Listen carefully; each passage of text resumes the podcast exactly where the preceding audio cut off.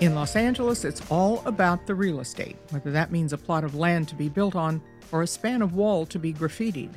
The city found out again what a costly truth that can be when an off duty LAPD officer was shot to death last month after he confronted an alleged gang loyalist tagging a wall in that particular gang's territory. But graffiti is older, centuries older than either gang vandalism or sanctioned street art, and it shows up across the ancient world as well as the modern one. Almost 2,000 years ago, someone wrote on a public wall in Pompeii, Virgula to Tertius, you are a nasty boy. Susan A. Phillips is a professor of environmental analysis at Pitzer College, and she spent years tracking down, photographing, and chronicling the graffiti of Los Angeles. Her new book, The City Beneath A Century of Los Angeles Graffiti, tells a rich story of another LA, left behind in the sometimes hidden and coded I Was Here of hobos, surfers, soldiers, gay outcasts, and striking students. Graffiti that, like many of the people who made them, have often gone unseen by the rest of us.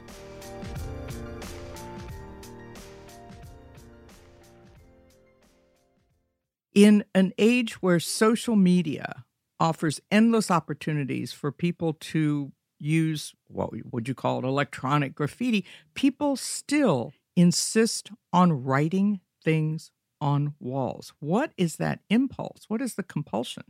Even before the advent of social media, I think people have always wondered, you know, what is it exactly about this that has made it such a durable part of human history, dating back literally thousands of years.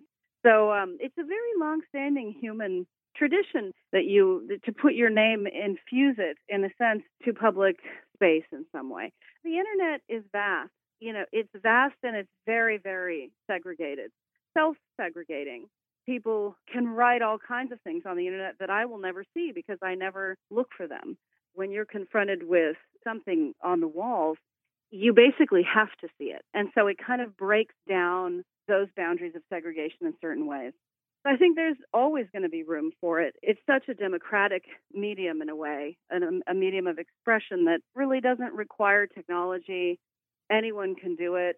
And the fact that it's illegal also actually makes it open up even further because there can be almost no limitations based on that medium of expression we had the tragic incident of an LAPD officer shot and killed after he had confronted taggers in Lincoln Heights.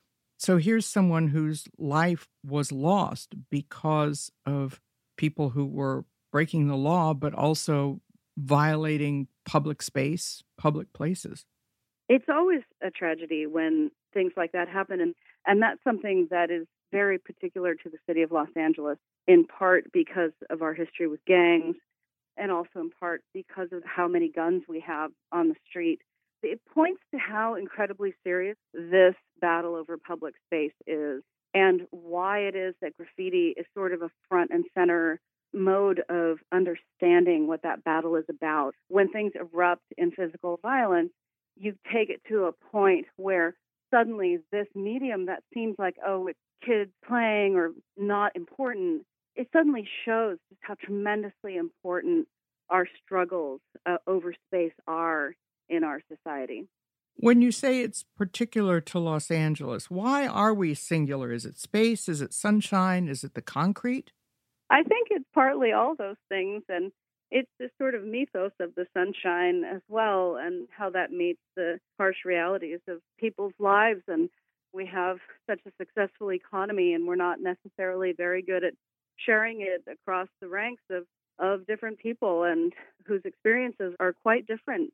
And that comes from things like housing segregation, economic inequality, job loss, just the way that we've done our city has really contributed quite dramatically, I think, to the formation of these really durable gang entities. We have had over the years tragedies related to graffiti. We've had storekeepers who have been shot and killed trying to stop people from painting on the walls of the stores. There was, I think, a tagger who fell to his death, perhaps from a freeway. People were cheering that because they thought, ah, he got what he deserved. When I started my work with gangs and graffiti in the early 90s, I remember going to a party and it was at UCLA and there was a professor there who you would think would be, you know, thoughtful and so on, just said, I wish I could line up all the taggers against the wall and shoot them.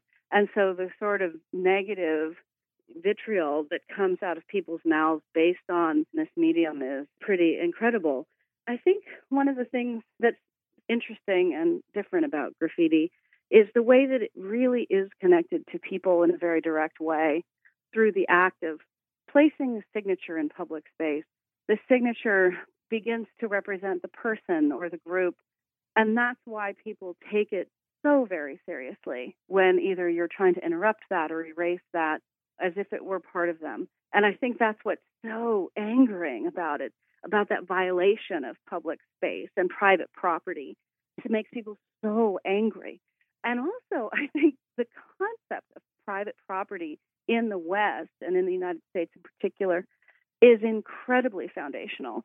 And so when you have something like graffiti, it's really violating one of the most sacred principles of our society, which is why people end up having such strong reactions to it.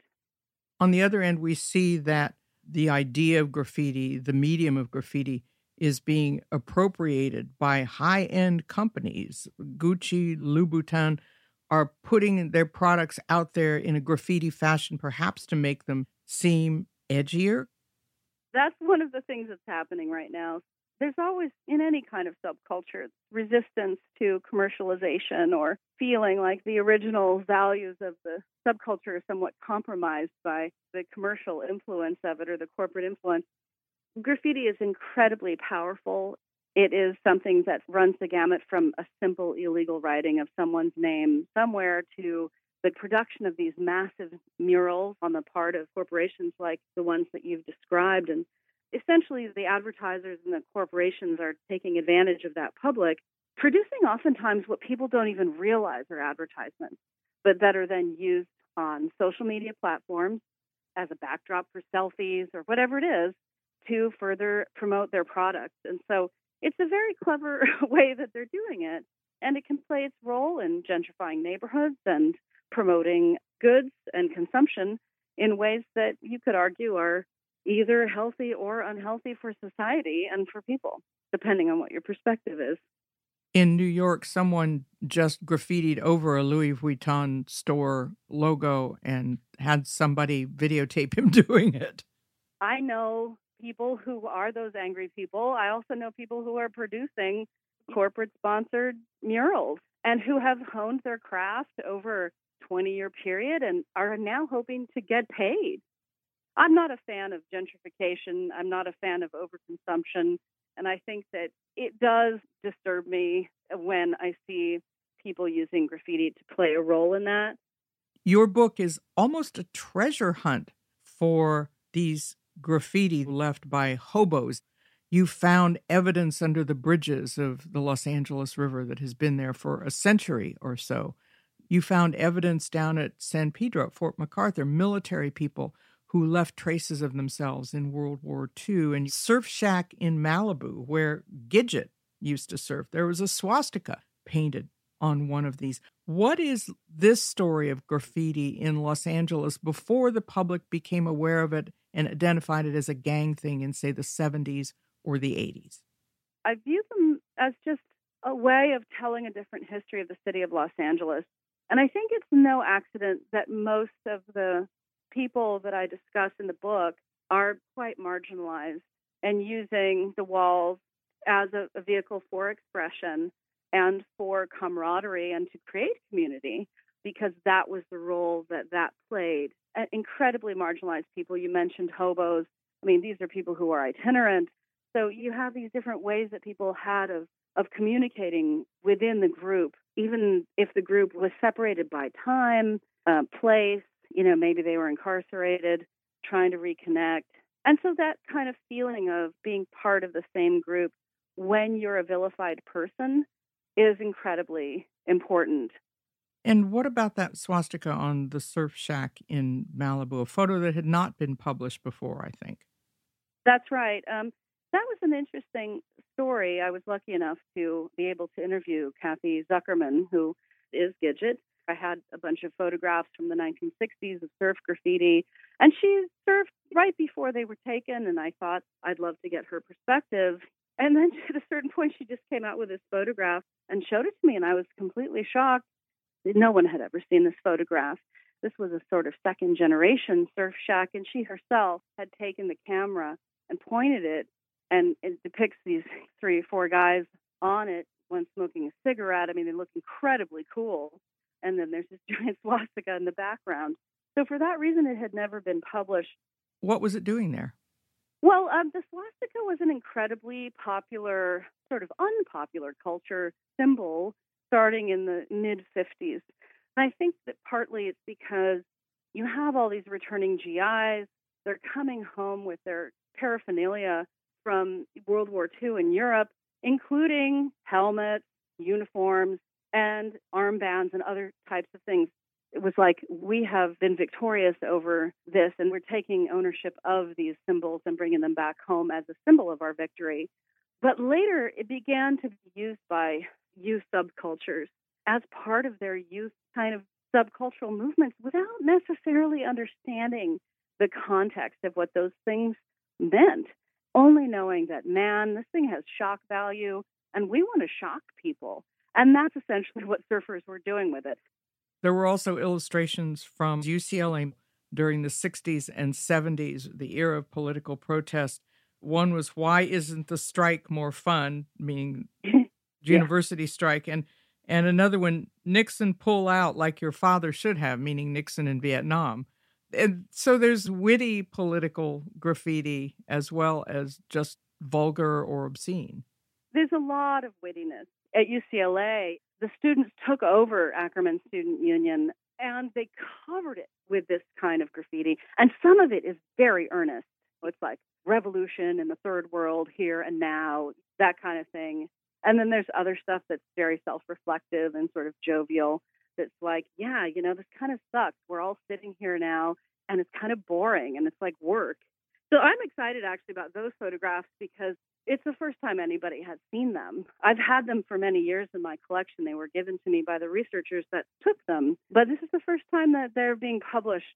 Well, I would expect that graffiti was not considered of any value then, the way that poster art was not considered of any value for some time. And in a sense, that's the whole point of the book it's paying attention to the things that people have ignored that gets you to the understanding of a different kind of history, to the ability to tell a different kind of history for a city like Los Angeles, the story of which has been told to death. What will happen to graffiti in the next hundred years versus what you chronicle, where there was a sort of artless sense of here I am, here I was, and here's the record of me? to being more self aware, to people who will put it on Instagram or create it only to put it on Instagram? Graffiti has been a medium that has been durable since the time we've had writing. And so, in that sense, it can become part of whatever the future brings us. It's very flexible because it's illegal. It gives people a tremendous amount of freedom and control over what it is that their expression consists of the possibilities for that expression are endless and they're really embedded in the context and politics and immediacy of the moment. I can only imagine at the kinds of ways that graffiti will be part of that conversation. I only know that it will be simply because it has been such a long-standing part of human expression through time. And Los Angeles in particular? Oh, 100% yes. Susan Phillips, thank you so much for talking to me. Thank you for having me. Patt Morrison Asks is produced for the Los Angeles Times by Patt Morrison. It's edited and engineered by Mike Heflin. Subscribe to Patt Morrison Asks and never miss a podcast.